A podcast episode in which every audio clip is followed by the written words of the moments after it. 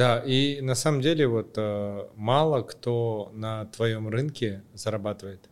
Вот ты один из исключений, кто действительно зарабатывает на рынке здорового питания. Но вот и проблема в том, Большинство что... игроков Что ты убыточные. зарабатываешь? Нет, нет, что очень легкий порог входа, и мы все 7 лет существования наблюдаем э, такую картину, когда открываются новые игроки, э, ввиду авансовых платежей э, они имеют возможность ставить супер низкие цены, э, делая низкий ценник да, своим уникальным торговым предложением. Э, проходит какое-то время, и они все-таки попадают в кассовые разрывы и закрываются. И мы такие, ща, ща это прекратится, А но, блин, нет, заходит, в да? 7 лет все подряд кто-то заходит на этот рынок и убивает цены. А Вот очень странно, мне, мне со стороны кажется такой тяжелый и не как-то не соблазнительный бизнес именно э, формат Eat and Fit. То есть, кажется, нишевый. Ну, тебе да, а какому-нибудь там тренеру Инсару а, кажется ему очень да. Вот видишь, когда у тебя нет больших денег для старта, это очень легкий бизнес для входа. У тебя есть, грубо говоря, аудитория, которая готова это Причем брать. вот эти э, многие стартаперы в этом рынке э, готового питания, да, они же тренера, которые сами для себя так готовят. И вот для первых своих клиентов они сами готовят у себя на кухне. Мгм.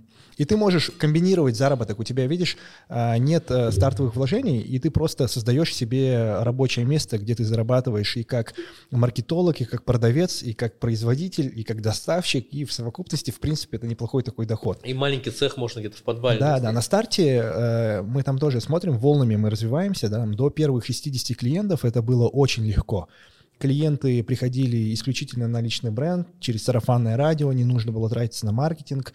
Ты всех клиентов помнишь по именам, сам можешь ввести базу, ну, то есть никаких сложных операционных процессов. Чтобы перепрыгнуть порог там в 50, 60, 70 клиентов, уже нужно наладить производство, поставить какого-то шеф-повара и так далее. У тебя так раз косты начинают расти, да, ты А, ну вот здесь проваливаешься ты в ноль. с ремесленничества на Да, бизнес да. Ну, это вот постепенно. Потом а, следующий порог а, у нас был где-то в районе 140-150.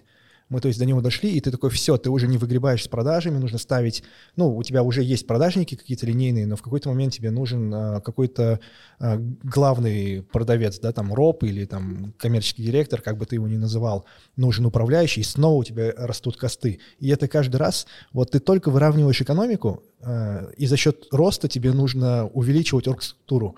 И один хороший специалист фактически съедает э, львиную часть прибыли. И вот это вот такой скачкообразный постепенный рост. Но зато э, без э, стартовых вложений можно в него войти, и это очень удобно. То есть это такой бизнес, который ну, от нуля к единице, действительно. Видишь ли, допустим, да, я вот э, Мирею рассказывал, у каждого бизнеса, да, после того, как он нашел там э, product market fit, то есть э, любой стартап, когда он появляется, он ищет, да, product market fit.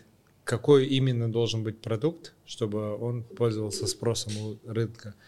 После этого, когда он нашел его, это не означает, что у него все будет хорошо. Более того, когда один бизнес находит product market fit, он показывает другим потенциальным конкурентам, как именно нужно делать. И все начинают просто копировать этот product market fit. И задача стартапа становится другой. Стартап должен наработать один из семи там пауэров силы, да? И, Семи? Да, их семь всего пауэров. А Больше перечислишь? нету. Да, можно перечислить. Первое там это экономия масштабов, да. А, в, на рынке Eat and Fit, к сожалению, он небольшой, он минимальный эко- экономия масштабов. Второе это а, network эффект, э, сетевой эффект.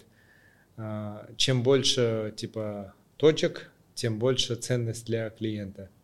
А, На рынке Eat and Fit этого тоже нету. Тебе пофиг, да, сколько клиентов пользуются. Что ты сам да? доставляешь. Да. Ну да, у нас, то есть, э, это может работать только если мы откроемся во всех городах. Мы, ну, это больше экономия масштаба. Мы там сократим расходы на Не, управленческий ну и нетворк будет тоже, если по всех Ну, городах. да? минимальный Ну да. такой. Да, не, не такой. Как, вот нас- настоящий network эффект это когда ты а, ценность для дополнительного клиента там квадратично количество общих клиентов, типа такого. А, ну, типа у телефона, да? Ты, если единственный пользователь телефона, Социальные да, сети. да, социальные Мгм. сети и так далее. Дальше а, третье, это называется counterpositioning, контрпозиционирование. Это речь идет о том, когда вот ты как новый стартап заходишь в существующий рынок с новой бизнес-моделью, которые существующие компании не могут скопировать. Потому что они делают деньги как раз на том, что они делают по-другому. Ну, как бы самый яркий пример это когда Netflix зашел на рынок аренды DVD, а, они в первую очередь сказали, «А, мы не будем с вас брать деньги за то, что вы задерживаете э, диск. А, блокбастер давал тебе типа кассету на три дня, если ты за, ну, за 3 доллара, допустим. Но если ты там возвращал на четвертый день, то с тебя еще 3 доллара. На пятый день еще 3 доллара. И 75% доходов они зарабатывали с late fees. И это бесило клиентов. А Netflix по-другому поступил. Он брал 7,99 там, или, не знаю, 12,99 в месяц. И если ты дольше возвращал, ты просто не мог взять. И очень долго блокбастер не мог скопировать эту бизнес-модель. Просто не мог, потому что это противоречило. Они публичная компания, которая зарабатывали 75% прибыли на late fees. Там а когда уже поменяли, менять, да? когда уже в конце концов они отказались от этого, но два года спустя уже обанкротились. Было слишком поздно. Это вот очень сильный power, контрпозиционинг, да. Дальше э, бренд. Бренд может быть очень сильным пауэром. Ну, у Кока-Колы, да, он бесконечный. По сути, очень много есть аналогов Кока-Колы, да. Пока вот нет бренд, да, можно для Fit? Для Fit? Fit бренд. Да, то есть бренд это... Все предыдущие пока не подходят. Пока не подходят, да. да. Но бренд совершенно, вот как я на примере Invictus Go говорил, то, что мы открыли на месте старого клуба Консул, ну, uh-huh. даже не звучит, да, Консул. Invictus звучит как фитнес-клуб, да. Бренд может быть сильным как бы э, пауэром, да. А, дальше э, процессы а, например, у какой-то компании, как Toyota, да, процессы настолько сильные, что а, General Motors понимает, да, что Toyota это качество. Даже они, а, General Motors и Toyota, оказывается, создали совместное предприятие в Америке, где они что-то мутили. И Toyota обучала это совместное предприятие, там, вводила там свои методы, там, just in time, там, kanban, еще что-то, еще что-то. А, и General Motors пытался скопировать, но все равно никогда не смог. Это потому что идет настолько глубже, и оно не видно, что ну, там ментальность сами такая, да, процессы могут быть э, тем преимуществом, благодаря которым ты можешь больше зарабатывать, чем твои конкуренты, да? Это было пятое, да? Шестое это э, называется cornering of uh, scarce resources. Если есть какие-то ресурсы, на котором ты делаешь э, этот бизнес, и ты их захватишь на рынке, да, и не допустишь своих конкурентов к этим ресурсам, это тоже может быть. Весь сахар закупишь? Да, так, нам и сахар не нужен. Хоть а, единственный плюс, да, что, рынок сахара растет, а на таки нам пофигу. Да, да. Но это тоже не подходит, да. Ну, иногда это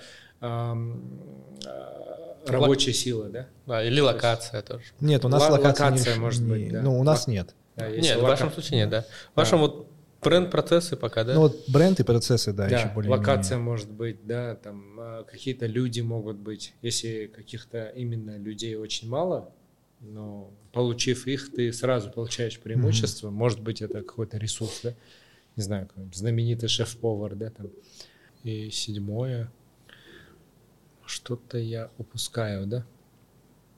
Ну, в, вот в целом. Загуглим. Ну, еще что-то, да да, и еще что-то. И... Поставим шанс. Напишите в комментариях, да? Да, и вот каждый вот бизнес э, должен создать себе какой-то из этих пауэров, да, для того, чтобы мочь зарабатывать больше, чем того позволяет жесткая конкуренция. На росте, да, именно? Да, интересно. Да, и это совершенно другой э, процесс, чем э, поиск продукт market фита. То есть продукт market fit сам по себе настолько тяжелая вещь, но после того, как ты его нашел, на самом деле ты показал другим, что он существует. Это такой постстартапный период, да, да уже? Да. Про ресурсы, на самом деле, у нас это тоже может э, зарешать, к примеру, если, ну, допустим, мы научимся в каждом городе выходить на э, локаций, которые построены за бюджетные деньги, например, да, и не используются, как мы это сделали в Алмате. Да, это вот... Э, А что, другие не смогут? Это же... Ну вот, Вот это- ты это уже не- показал. ну, в смысле, это как раз-таки не так-то легко. А, То есть тут нужен прям определенный скилл это уметь Ну, нас- делать. Нам абсолютно повезло в этот раз. Насколько э, критична вот эта вот там арендная плата? То есть, ну, и, скорее всего, часто будут у конкуренты просто со своим помещением, которые как бы тоже не будут это как-то ну, учитывать. да, наверное, сама аренда, она не, не так влияет. У нас это э, очень маленький кост да, от э, выручки. Мы же можем находиться довольно далеко, для нас не принципиально. Но а, вложение на старте, вот, вот это много. Многие недооценивают, э, насколько хорошее должно быть производство, чтобы оно могло делать там тысячами порций э, за смену. То есть, э, если мы говорим про классический общепит, э, то там э, ты приготовил блюдо, отдал, приготовил, отдал. А, То в то время, ну, про вот кейтеринг типа нашего, да, нам нужно готовить и хранить эту еду. И там объемы производства, вот, вот эти все там, поточности перемещения сырья готового продукта, пересечения товарных этих, оно решает. Я нашел седьмой. Switching cost. Стоимость на переход в другую, э, к другому продукту. А, это вот как раз таки Apple, да, классический Ну, пример. Apple вообще, Да, да. в этом плане, Бесконечный switching cost. да. Да, и если ты можешь создать, допустим, в рамках э, Eat and Fit тоже что-то, из-за чего клиенту гораздо комфортнее быть с тобой и гораздо сложнее перейти, то это тоже прям хорошая Мгм. история. Блин, интересная тема, я про нее не слышал, надо прям конкретно подумать, в каких штуках. Два из семи это как-то не очень, да?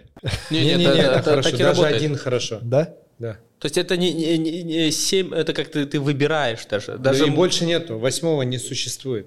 даже мне кажется хорошо, когда вот там 2-3, потому что это, теоретически все 7 пытаться это просто, это просто э, ты выбираешь, ну ты как там, ты идешь на вот эту дисциплину. Вот твоя дисциплина это вот по бренду и А, вот ну то есть это может процесс. определять твою стратегию, в принципе, да? Ты Это, можешь бить более сюда и того, сюда. автор говорит, что это и есть стратегия. Кроме семи пауэров не существует ничего, что есть стратегия. Это и есть стратегия, больше ничего не стратегия. Как вот эти портерские пауэры тоже по Это маркетингу. вот по- вот от Портера как бы вышло, но у Портера там другие. Там 4, да, что-то? Да, вот да. это хороший пример, как для людей, которые не умеют мечтать и ставить гиперамбициозные цели, прописать стратегию, да? Потому что у меня часто спрашивают, каким ты видишь этот через пять лет? И я такой, блин, я не знаю. я не знаю, каким я себя вижу через пять лет. Не, это даже, может, даже не стратегия, это, наверное, так. Ну, Тактика, да? больше Нет, так. нет, они Ну, говорят, что это и есть определение стратегии. Не, ну это не... э, в- ну, имеется в виду, если вижен этот брать. чувак, более автор, да, абстрактно. как бы это, этого подхода, он а, учился у самого Бэйна. А Бэйн, ты знаешь, как Бэтмен, да, с- долго с ним боролся. Вот, а, Что за Бэйн? Который основатель э, консалтинга Bain. А, McKinsey, Э, есть а, а, консалт- Boston BCG. Consulting Group и Bain там. Большая тройка, да? Это тройка, которая... Да. И тогда он не мог как бы сформулировать, да, что такое стратегия. И это понимание только возникало. И вот долго-долго, всю жизнь там, пос- посвятив этому вопросу, он пришел к выводу, что вот это и есть стратегия. Ну, скорее всего, любую стратегию можно просто сказать, а, это вот одна из вот этих... Ну, то есть ты придумаешь стратегию, наверное, там. Ну, это Вот, система вот, да, координат, моя очень стратегия сделать вот координат. так, выйти в этот город и так далее. А потом какой-нибудь, ну, академик скажет, а, твоя стратегия это вот четвертая и пятая сила там и так далее. Ну, ну, скорее всего, лучше исходить, наверное, Ну, наверняка есть очень много сил, систем да. координат, да, очень много теорий, на основе которых можно строить свою стратегию. Ну, на самом деле не так много. То есть он сводится там рано или поздно к этим там типа семи, да? Мгм, мгм. Ну вот, например, как э, недавно мы слушали лекцию про спиральную динамику. Тоже э, очень интересная тема про рост компаний э, на основе вот этого, там, не знаю, учения или там теории спиральной динамики. То есть это в целом э, какая-то база и основа, насколько я понял, психологии в целом, да, Э, там на основе вот этой спиральной динамики, вот Танат, он тоже, кстати, был на подкасте, рассказывал, как развивались империи, да, как, например, там империя Чингисхана застряла на э, культуре силы, э, и из-за того, что они не смогли перейти там в следующую ступень в культуру правил, они в, в конечном итоге развалились. Да, и позже... Ну, Ну, это очень как бы интересно, потому что одним из преимуществ империи Чингисхана считается, что культура правил. Вообще, что такое культура? Да? Тоже очень тяжелый вопрос. Понять, что такое культура, практически невозможно, потому что когда ты в нем живешь, в культуре, ты не видишь его. А Все кажется самоочевидными, да, и только когда ты смотришь на него снаружи, культура кажется чем-то ну, ну понятно. И вот да. Э, для того, чтобы изучить культуру, есть такой человек, Бен Хоровиц, знаешь, да? Есть э, один из самых успешных э, стартап-венчурных фондов, называется Андрисен Хоровиц, A16Z. Андрисен Хоровиц. Они там вложили в Dropbox, в Airbnb там, и так далее. Ну, короче, легенды э, венчурного рынка. И вот один из основателей Андрисен Хоровиц недавно написал книгу про культуру. И для того, чтобы разобрать, что такое культура, он сказал, я вам не объясню, да, что такое культура на примере корпоратов. Там. Давайте от, отойдем от всего. И он четыре исторических примера разобрал. Один из них была империя Чингисхана. И в империи Чингисхана он единственное, что выбрал, это... Культуру правил? Культуру правил, да. Потом он взял э, э, японские э, самураев, Бушидо называется их культура. То есть Бушидо, допустим, э, неважно, с какой мотивацией ты делаешь хорошую или плохую вещь. Мотивация совершенно не важна. Важно, что ты сделал. И вот называется virtue of, ну, добродетель самого действия. И если ты сделал что-то хорошее, даже с плохими умыслами, то не важно, что твои умыслы были плохими, главное, что ты это сделал. Потом он рассматривал э, арабскую революцию в Гаити, которую возглавил один черный, и это единственная в истории человеческой расы успешная арабская революция, которая привела к смене правительства. И четвертое, он тюремную культуру в американских тюрьмах среди черных выбрал.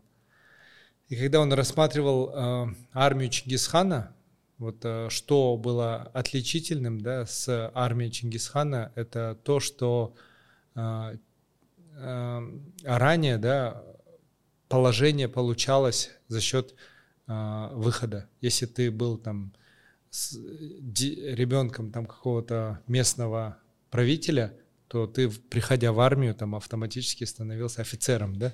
А у него меритократия, А да? у него меритократия, да. Это вот основ, основание, да, меритократии было. То есть были четко прописаны правила, и он больше всего ценил э, именно талант, чем происхождение.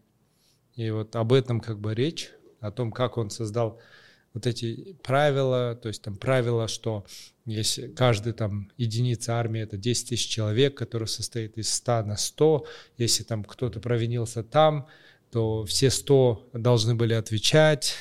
Нет, тут еще, может быть, что я что-то ошибся и что-то напутал, да? Мне это ближе не история, а вот как раз-таки как э, вот эта спиральная динамика помогает развиваться компаниям коммерческим.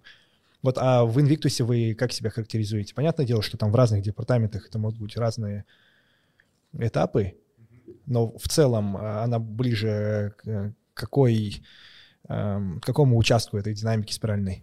Я ничего не знаю о спиральной да? динамике. А, ну если дашь определение? Там начинается все с культуры выживания, да. Кстати, можно тоже параллели проводить там с тем же циклом жизни э, по Адизису. Да, это этап младенчества, когда компания только развивается, у нее задача просто выжить. Э, ну, окей, там э, она выжила, пошли продажи, пошел рост, э, начинается культура принадлежности. Когда еще не хватает опыта и ну, там, скиллов в менеджменте и в рекрутменте, и собственник набирает в компанию ближайшее окружение, друзей, родственников и так далее. Из плюсов это элемент доверия, из минусов невозможность как-то требовать, да, и потом начинается пренебрежение Э, там, родственными связями и так далее. Потом начинается вот эта культура силы, когда собственник э, находит в себе возможность не знаю, там, увольнять, да, и выстраивать рыночные отношения. А здесь из э, минусов то, что э, компания растет только тогда, когда у собственника есть э, четкий фокус внимания в определенную сферу. Ну, там, условно, я тоже на себе это понимаю, мы этот момент пережили, когда там я иду, например, в производство, у нас там процесс налаживается, при этом падают продажи, например, или что-то еще, да. Я иду в продажи, э, там мой фокус внимания, я управляю этим делом, э, падают показатели в производстве, например, или в логистике. Вот. После этого начинается культура правил, когда в компании типа появляется... систематизированная? Да, систематизация, регламенты, чек-листы, а, трудовые обязательства и так далее. А, но здесь минус в том, что люди получают заработную плату за свою работу, нежели за результат.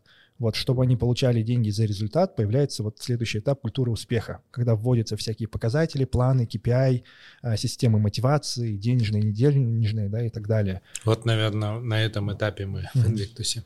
Вот. На этапе перехода. В культуру успеха, да? Мы, скорее всего, в, в правилах. То есть мы сейчас вот систематизируем. Вот, а там дальше есть еще культура согласия. А, здесь уже, когда появляется а, для каждого сотрудника понимание миссии, ценностей, это близко к IT-компаниям, да, когда уже люди, а, в принципе, все люди в компании, они закрыли свои базовые потребности, и они работают по большей степени за достижение какой-то огромной цели и миссии. А потом культура, я не помню, как она называется, это уже ближе там к Илону Маску, а, условно там несогласие, когда появляются внутри компании люди, которые не согласны с тем, а, какие устои базовые существуют, и они говорят, что мир а, идет к самоуничтожению, надо делать по-другому, надо создавать в альтернативу там двигателей. А это же вот это все чисто описательная же такая модель. Да, да, да, это просто как некая база практически не ну особо вот, э, в, бизнесе, в бизнесе ее понимают, как вот когда говорят бирюзовые организации, да, там оранжевые организации. Вот оранжевая организация — это культура успеха. Бирюзовые организации — это вот некая утопия, она идет вот после вот этих желтых Э, организаций, э, которые типа Илона Маска, которые там создают э, двигатели на электротяги, ракеты на Марс и хотят перевернуть индустрию, спасти человечество, сделать что-то по-новому. Кстати, не, его компания не бирюзовая. Нет, она желтая. Да, да. Это а вот про творчество. Бирюзовые, кстати, не совсем прижились. Бирюзовый это как будто бы утопия, это как будто да. бы некий идеал, к которому там, э, ну, все стремятся, но Там, короче, там каждый как овнер себя должен чувствовать, и там они даже э, вот так вот не могут там вот это сделать, они идут там к фасилитатору и решают свои споры и, там, по-доброму как-то. Ну, это вот прям утопия. Э, мне кажется, там каждая компания хочет и, может быть, вводит какие-то элементы бирюзовости в оргструктуру и менеджмент, но зачастую это может сыграть боком. Там та же Nokia, мне кажется, из-за этого она и закрылась, да, вроде как, из-за того, что слишком большой фокус внимания был на сотрудниках. Ну, это же, мне кажется, это все-таки а, такие все академические классификации. Там. Угу.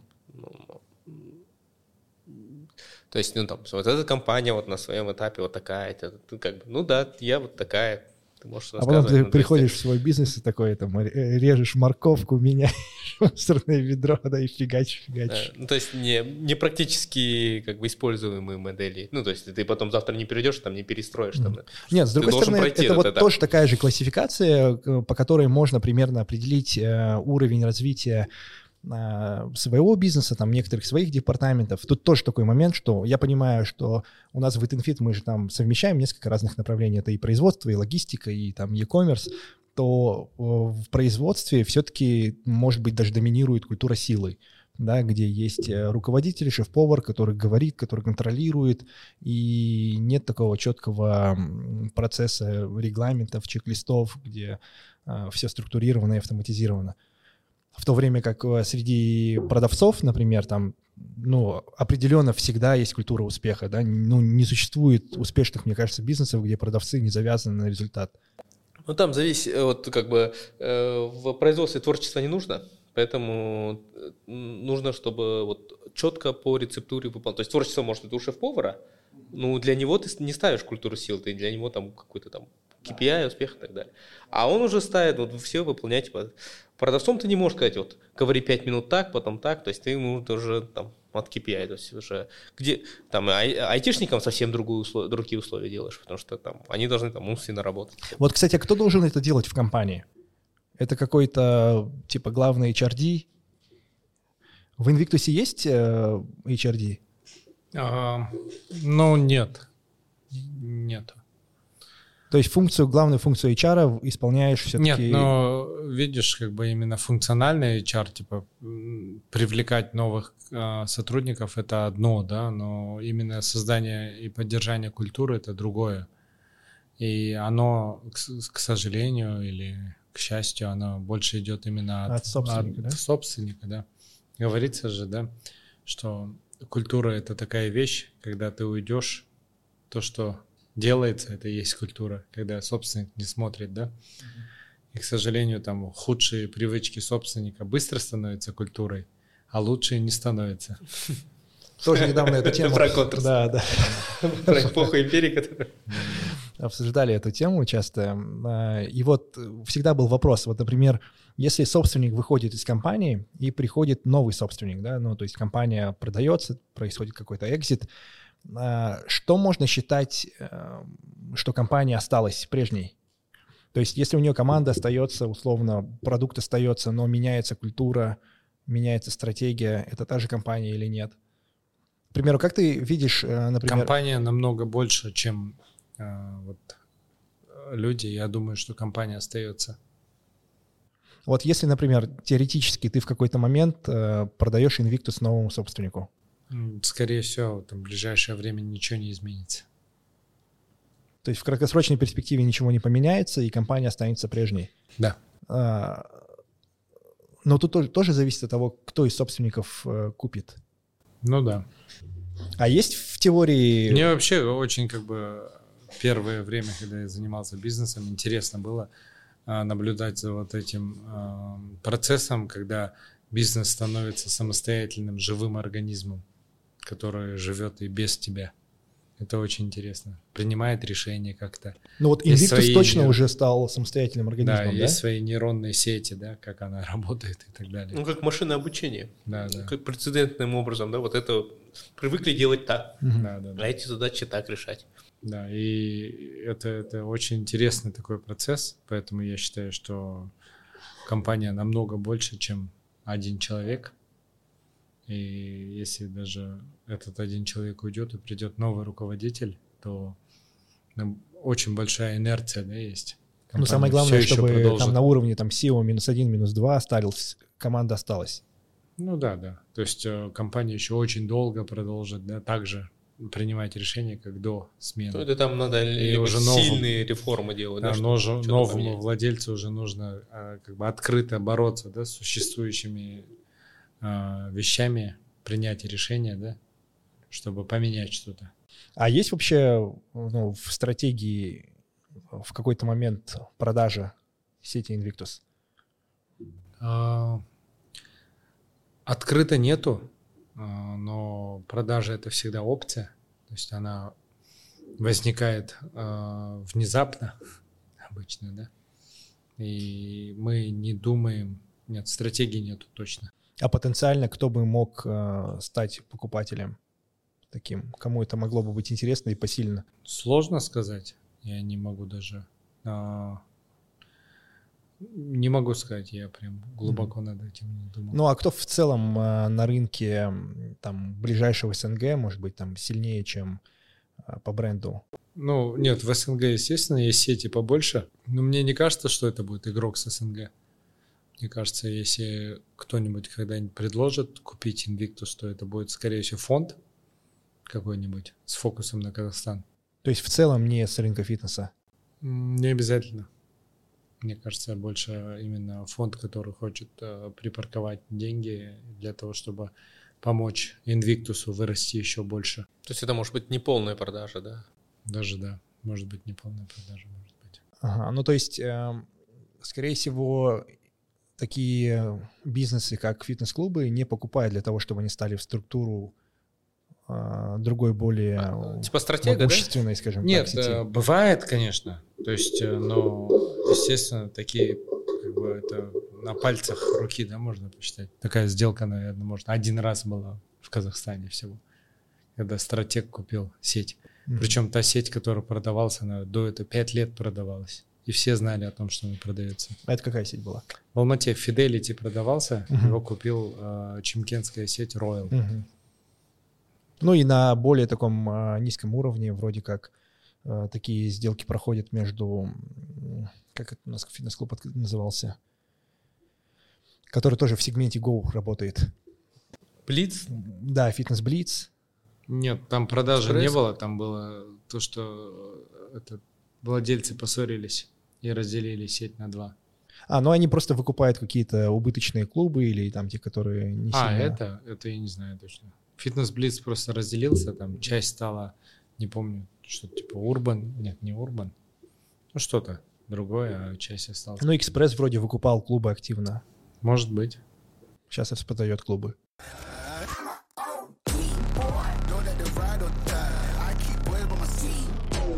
Давай попытаемся разобраться, чем занимается Мирей. Да, да, давай к Мирею перейдем. Бизнес uh, Intelligence такая штука супер непонятная. А, ну, ну, давайте я постараюсь, уже в принципе привык, э, постараюсь объяснить попроще, да. Э, есть э, ну, обычная отчетность, есть компания, есть э, те цифры, на которые компания смотрит. Да? И Intelligence, это, в принципе, более технологичная версия этого всего, то есть позволяющая убрать вот человеческий труд, который просто занимается механически каждый месяц, там, выгружание, допустим, э, как происходит, да, есть 1С, например, ведется там финансовая учетность, и оттуда выгружаются данные, потом финансист это все собирает в Excel, и потом строит на PPT, квартальный, там, месячный отчет и так далее. И, PPT это что? Э, PowerPoint. На PowerPoint, на PowerPoint, да, на презентацию, делает презентацию, да, графики и так далее. И э, если смотреть, каждый месяц он примерно одно и то же делает. То есть он выгружает, делает какие-то там э, манипуляции, собирает сводную таблицу, чуть-чуть чистит и обратно делает ту же презентацию. Ну, типа, теперь уже это там с Юлем. Это, это в каких-то больших компаниях, где собственник не принимает каких-то ну, там Это во всех компаниях, где собственник сам управленку не делает. Да, да, да. Почти мне все просто, компании, мне, кроме мне твоей. Непонятно. Почти все компании, кроме твоей. Э, то есть э, ну, кто-то это все собирает и делает. И мы э, говорим, что давайте мы будем это все собирать, а вы не тратьте время на вот этот сбор, а просто смотрите на цифры и думайте, как бы заниматься бизнесом. Потому что как только финансист делает механическую работу, он чувствует, что он выполнил свою задачу и идет домой. То есть, а надо чуть головой думать, там, искать, где можно там расти и так далее. Это просто то, что касается финансов. А на самом деле же управленческая отчетность это в принципе, э, любые данные, которые тебе нужны для управления. То есть это не, не только финансы, это маркетинговые, вот это категории. То есть чем бизнес решил там первый слой своих, э, первый слой потребностей да, в какой-то аналитике, там, обычно это просто, что сейчас происходит. Это вот самый первый слой. А потом уже там более сложные там параметры. Сколько там на единицу квадрата ты получаешь дохода, сколько секунд тратится, чтобы там сделать, там, там логистика и так далее. Там уже это э, со временем приходит. Мы здесь больше как вот подрядчики, которые это все организовывают. И организовывают грамотно, быстро и там, вообще могут. Но просто делать. организовывают или вы прям садитесь, разговариваете с там, собственниками, управленцами и рекомендуете какие-то метрики, которые им нужно отслеживать? Вот как раз-таки зависит э, от... Э, вот я когда э, до этого говорил, есть два там, класса э, клиентов. Есть эти крупные компании, они обычно, у них есть там огромная команда там своих финансистов, э, аналитиков, они уже собрали отчетность и говорят, сделайте нам вот, вот, вот мы хотим вот это видеть, и мы там плюс-минус что-то меняем. А есть второй класс, это когда собственники э, говорят, вот и, у меня есть бардак, я хочу э, понимать, что происходит, допустим, с деньгами, я хочу понимать, что происходит с там, отделом продаж, кто хорошо работает, кто был, или там, там, я хочу понимать, там, когда дебиторка, почему, почему у меня кассовые разрывы, вроде там экономика должна биться.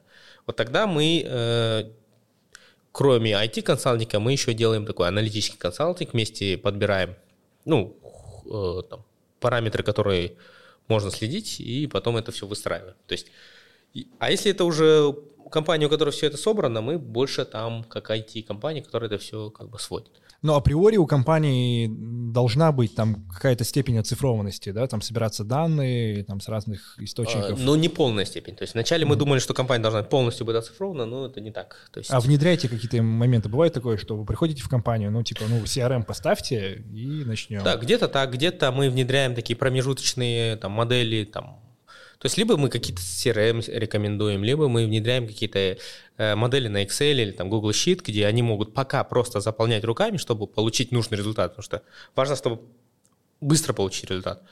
И вот пока давайте руками вбейте хотя бы там на уровне тех, кто вбивает данные. Да, чуть ручная работа, но зато мы получаем уже KPI, с которым мы все. А потом, когда уже поставите учетку, мы пере, переподключимся уже к, к системе, допустим.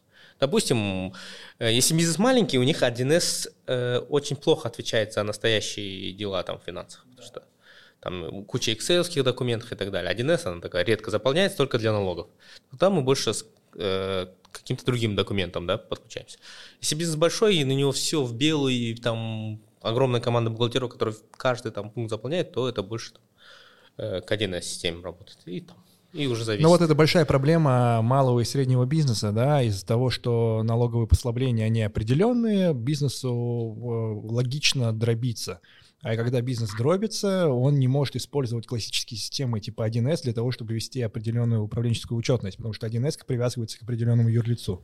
Да, не может, э, более того, не может даже если бы не дробился бизнес. То есть это не так просто. То есть всегда есть, то есть, как бы кажется, да, 1С имеет всю информацию, которую тебе должна была бы создать управленческую отчетность. Э, но никто не смотрит на ту отчетность, которая есть в 1С. Все равно надо, ну там есть свои нюансы, связанные, допустим, с номенклатурной а вы... чисткой и так да, далее. Там, там еще там э, товар садится на склад, условно, когда там бумажка пришла, а не когда да, пришел товар. Да, да? что-то проведено, что-то не проведено. То есть нюансов много, и вы отчет получите, а потом бухгалтер будет тебе там такой документ э, всяких этих разъяснений говорить. Это потому что так, это так. А есть, вот смотри, чтобы там ценность была для многих э, бизнесов, да, у кого там не оцифрован э, процессы, э, какие системы учета, э, какие системы там CRM, ERP-шки стоит использовать в разных э, направлениях бизнеса? Вот, ну, допустим, там в товарке обычно используют мой склад, да, для реального отображения там существующей э, ситуации. Mm. Что обычно используют в разных Ну, это не, не, обычно несложный вопрос, то есть если это там... Каждый в своей да, индустрии знает оно, ответ. Оно, да, но очень известно. Там, AirKeeper, там, Айка, там... Mm-hmm. там ну, это с общепитом. общепита, Мне, например, да, да, это известно в общепите, да, но там... вот это кажется, это вам кажется несложным, потому что вы там уже там насмотренность большая.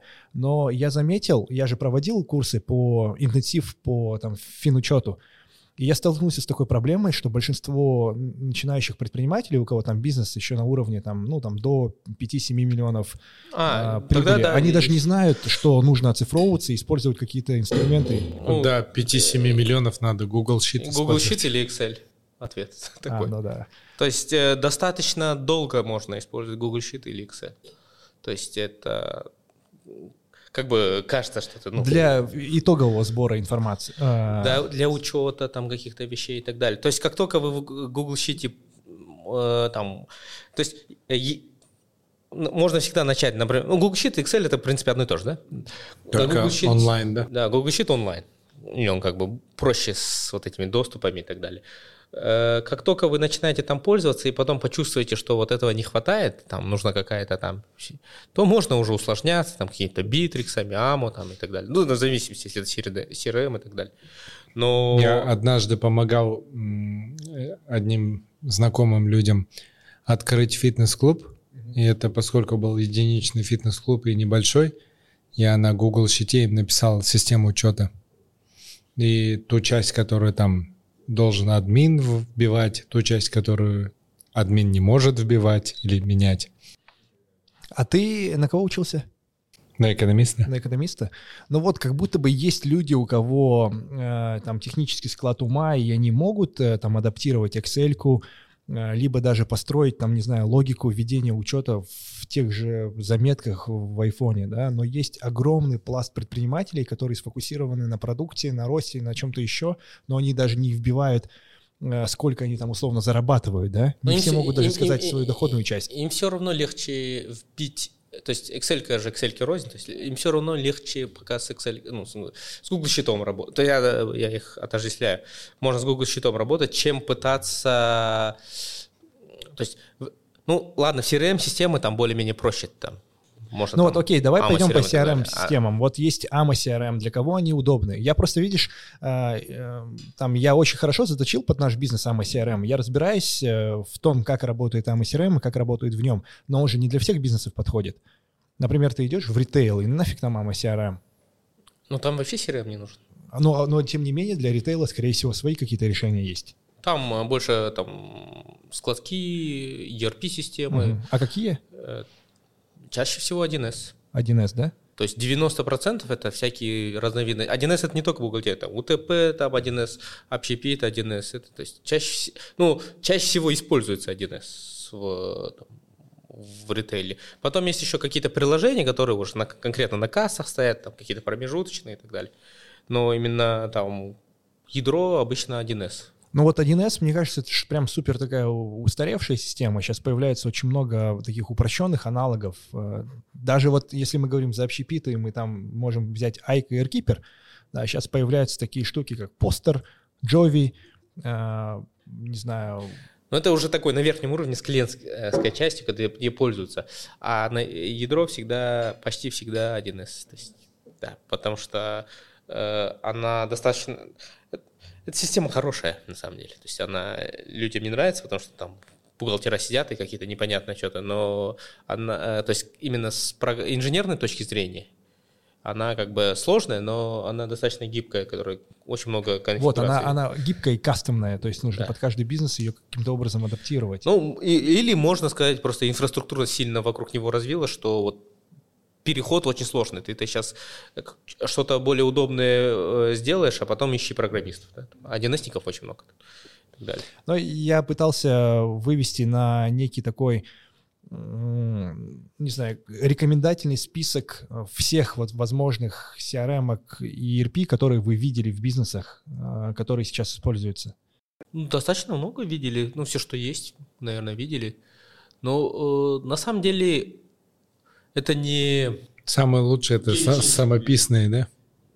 Ну, нет, иногда самописные, ну, ну, то есть иногда люди самописные делают, иногда адаптируют. Вот Heroes Journey мы начали с самописного Но сразу. это нужен прямо очень такой хороший запас денег, чтобы Ну и арбуз, да. самописной А системе. их как бы УТП в том, что они А, ну это, это уже начали прям... с самописного. Не, ну это технологические стартапы, да, они с самописного начинают. А у тебя есть, кстати, э, бэкграунд в IT?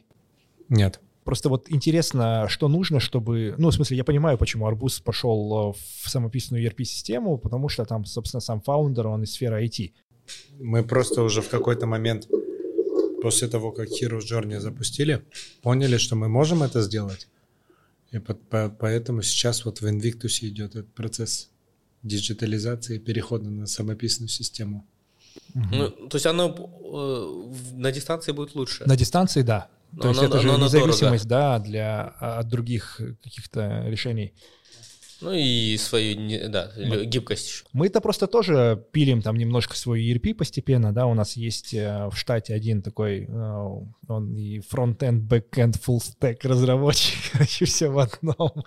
Но это, мне, мне кажется, такой не game-changing да, вещь. То есть, А, зависит. Но Для нас changer. ну, не, если это технология, то ну, он уже технологический Технологический стартап. Не только, просто у нас, видите, очень много данных, очень много взаимоотношений, и если ценность, которую ты... Вообще в фитнесе, да, самая главная вещь у фитнес-бизнеса — это твое взаимоотношение с клиентом. То, как ты умеешь управлять этим взаимоотношением, и будет определять там успех от неуспеха. Поэтому, мне кажется, одну вещь, которую нельзя аутсорсить в фитнесе, это нельзя аутсорсить взаимоотношения с клиентом. Ну, в принципе, это относится ко всей Ну, у тебя тоже. Да, да, да. ну, то То есть есть B2C Eat and Fit сегменте, тоже. где Абсолютно. гостиницы, рестораны. Представь, у тебя бы агрегатор покупал бы вещи, и ты не знал бы, куда уходит. Ну да, да, вот. Да. Ну, Это это, тот- это, больше услуг, да, касается, чем товаров. Да? Товары можно аутсорсить. Да, но тем не менее, вот агрегаторы на рынке еды, они, в принципе, э, ну, неплохо так рынок отжимают, Да. да, превращая многие рестораны в просто в поставщиков услуг. Да, это при том, что они всего берут 30%. А в фитнес-рынке рынке есть агрегатор, который 30 дает фитнесам и 70 забирает себе. Ну да, будем называть его имя.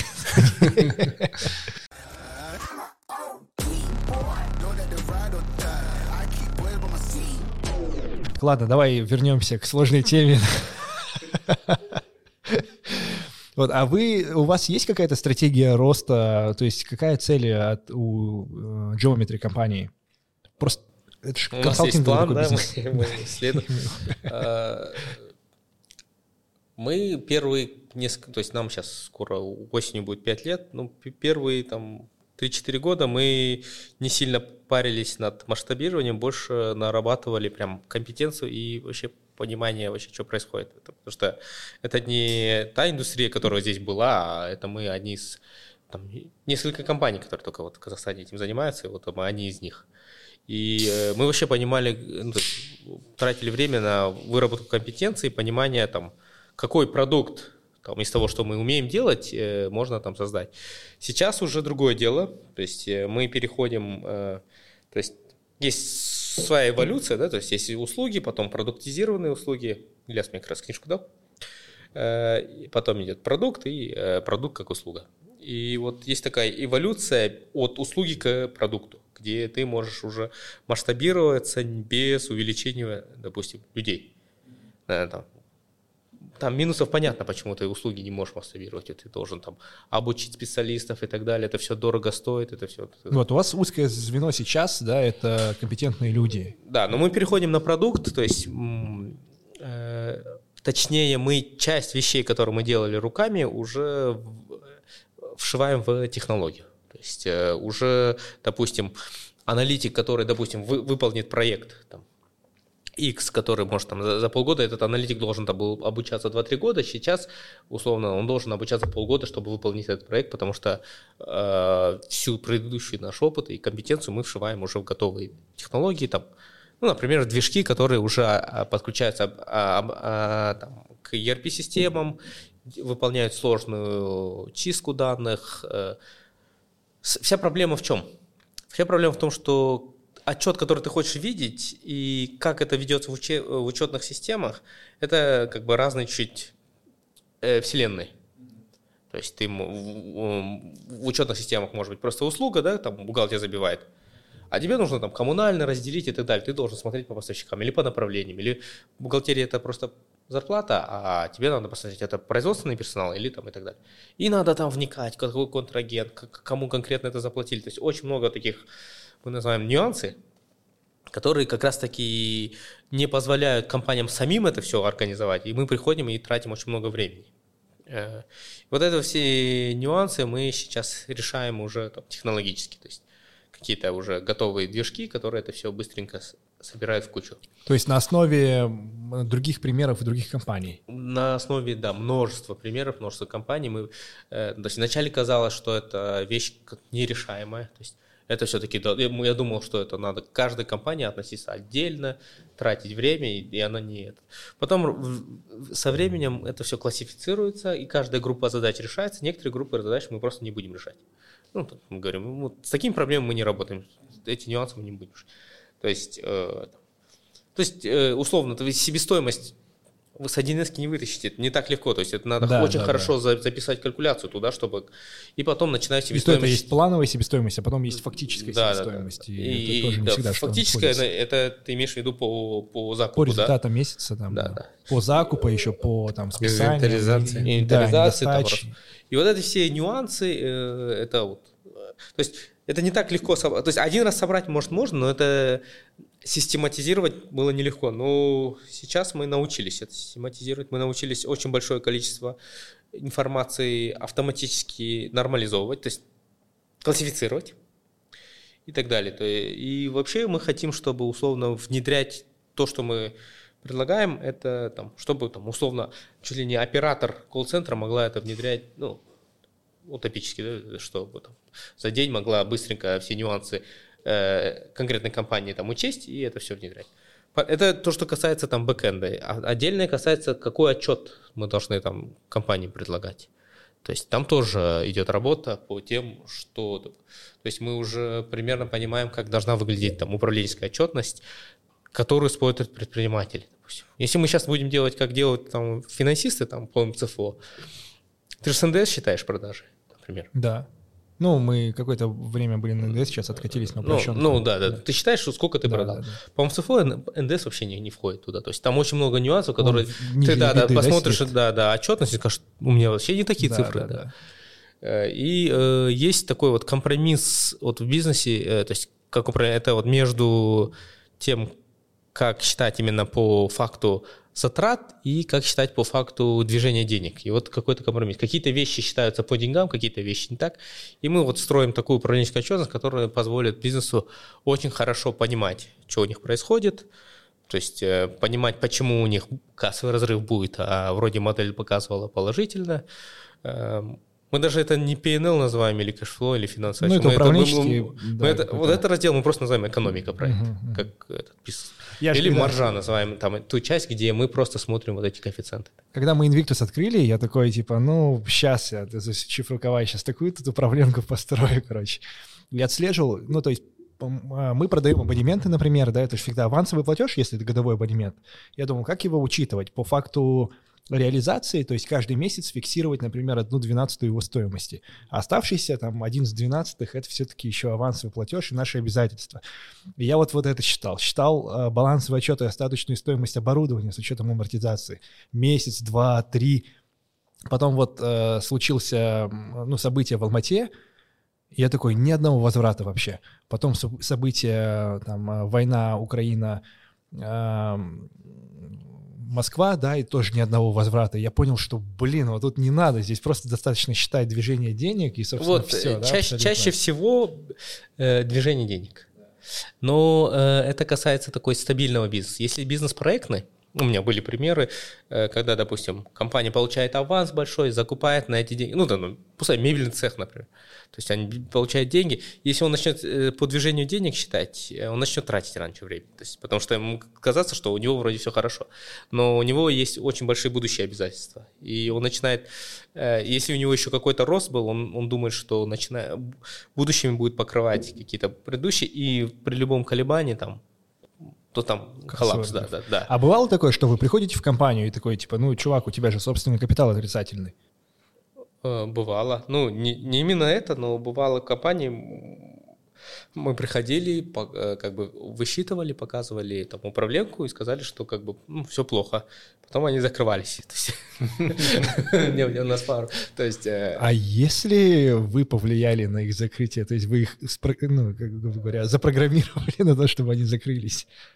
Скорее всего, э, они закрылись чуть пораньше, чем... То есть это компания, у которой... Это обычная там, проектные компании, у которых ог- огромное кредитное плечо, проекты, там э, простойки и так далее. И очень тяжело посчитать действительно экономику, потому что по деньгам вроде вро- как бы нормально, но есть большие долги, большие. И э, они вовремя закрылись, потому что там под каждым кредитом есть залоги. Я вот тоже недавно, когда проводил интенсив по управленке, я же там рассказывал про то, как ведется управленка, и там был один человек из сферы общепита. Он залез э, во франшизную историю, это вообще, то есть не человек с общепита, э, и я как там человек, э, скажем, на опыте, говорю, ну, чувак, тебе придется прям постараться, короче. И после этого интенсива я еще э, хотел там индивидуально с каждым встретиться, чтобы помочь выстроить там персонально какую-то определенную там систему учетности, учета в их компаниях. И пишу ему, говорю, что как, баланс построил на конец месяца? Он говорит, нет, я, говорит, решил продать компанию. Ну, то есть и он вышел из общепита. Я не знаю, это там, считать нашим успехом или нет. Ну, Грубо говоря, его спасли от... В, в общепите, скорее всего, там вот этими вещами ты не спасешься, да, если Вообще, потока нет. А, я же говорил, что в Америке да, тренера настолько дорогие, что их мало берут, там а, ремонтники машин настолько дорогие, что их вообще не берут. Там бухгалтера, калькуляторы тоже настолько дорогие, что рестораны просто выбрасывают остаток еды. Дешевле нести списание это, да, чем... Они не считают себестоимость. Вот я иногда тоже про это думаю, что так ли нам важно считать? Ну, то есть мы как будто бы иногда проще Именно себестоимость в издержки. общепите, мне кажется, немножко слишком сложно считается. Когда начинается склад, и ты, когда выпускаешь одно блюдо, у тебя 48 ингредиентов списывается, мне кажется, это перебор.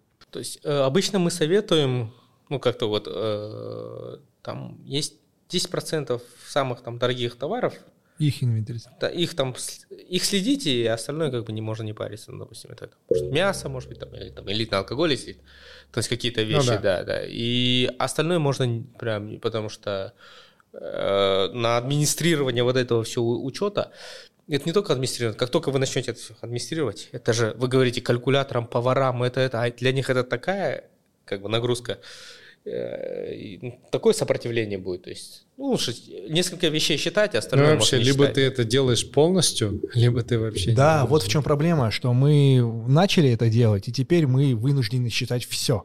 Мы какой-то новый проект запускаем, который в рамках HitNFit, и его можно вообще не считать, но из-за того, что мы считаем все остальное, приходится считать и это, да, иначе он забивает весь учет.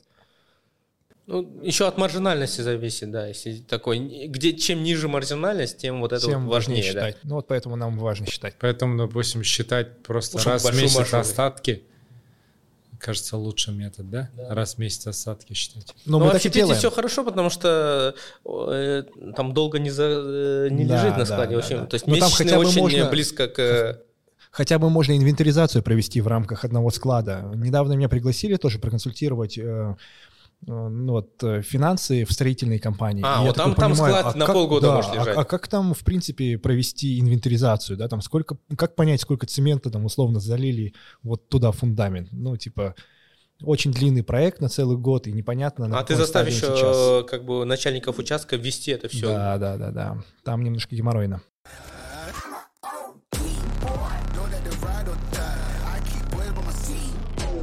Надо определенно еще позвать сюда Дану, да?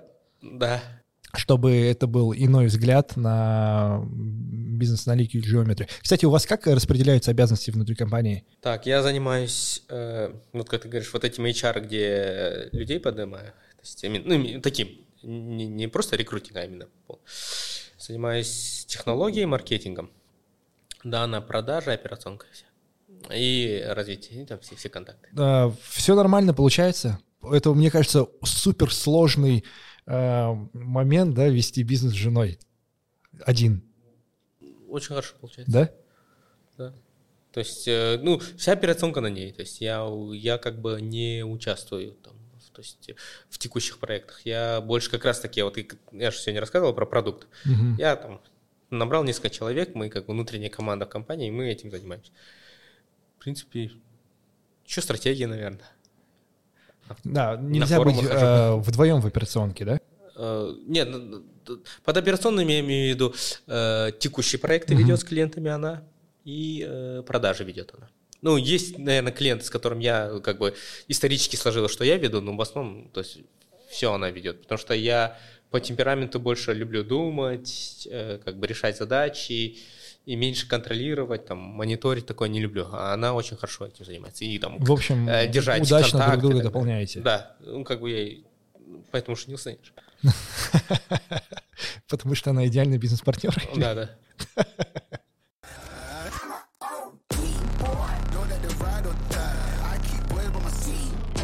Да, ну все, тогда на этой э, ноте завершим. У нас как раз-таки почти два часа. Это, я думаю, два выпуска. Два с половиной, да? Ах, в натуре так время быстро пролетело. Это будет два полноценных выпуска, разделим их на две части, и очень классно. Как раз-таки будет что заливать, пока мы улетим в Черногорию, да? Мы вместе Две, две серии, да, тебе? Да, две серии. Все, спасибо большое, было супер интересно. Я надеюсь, интересно нашим зрителям.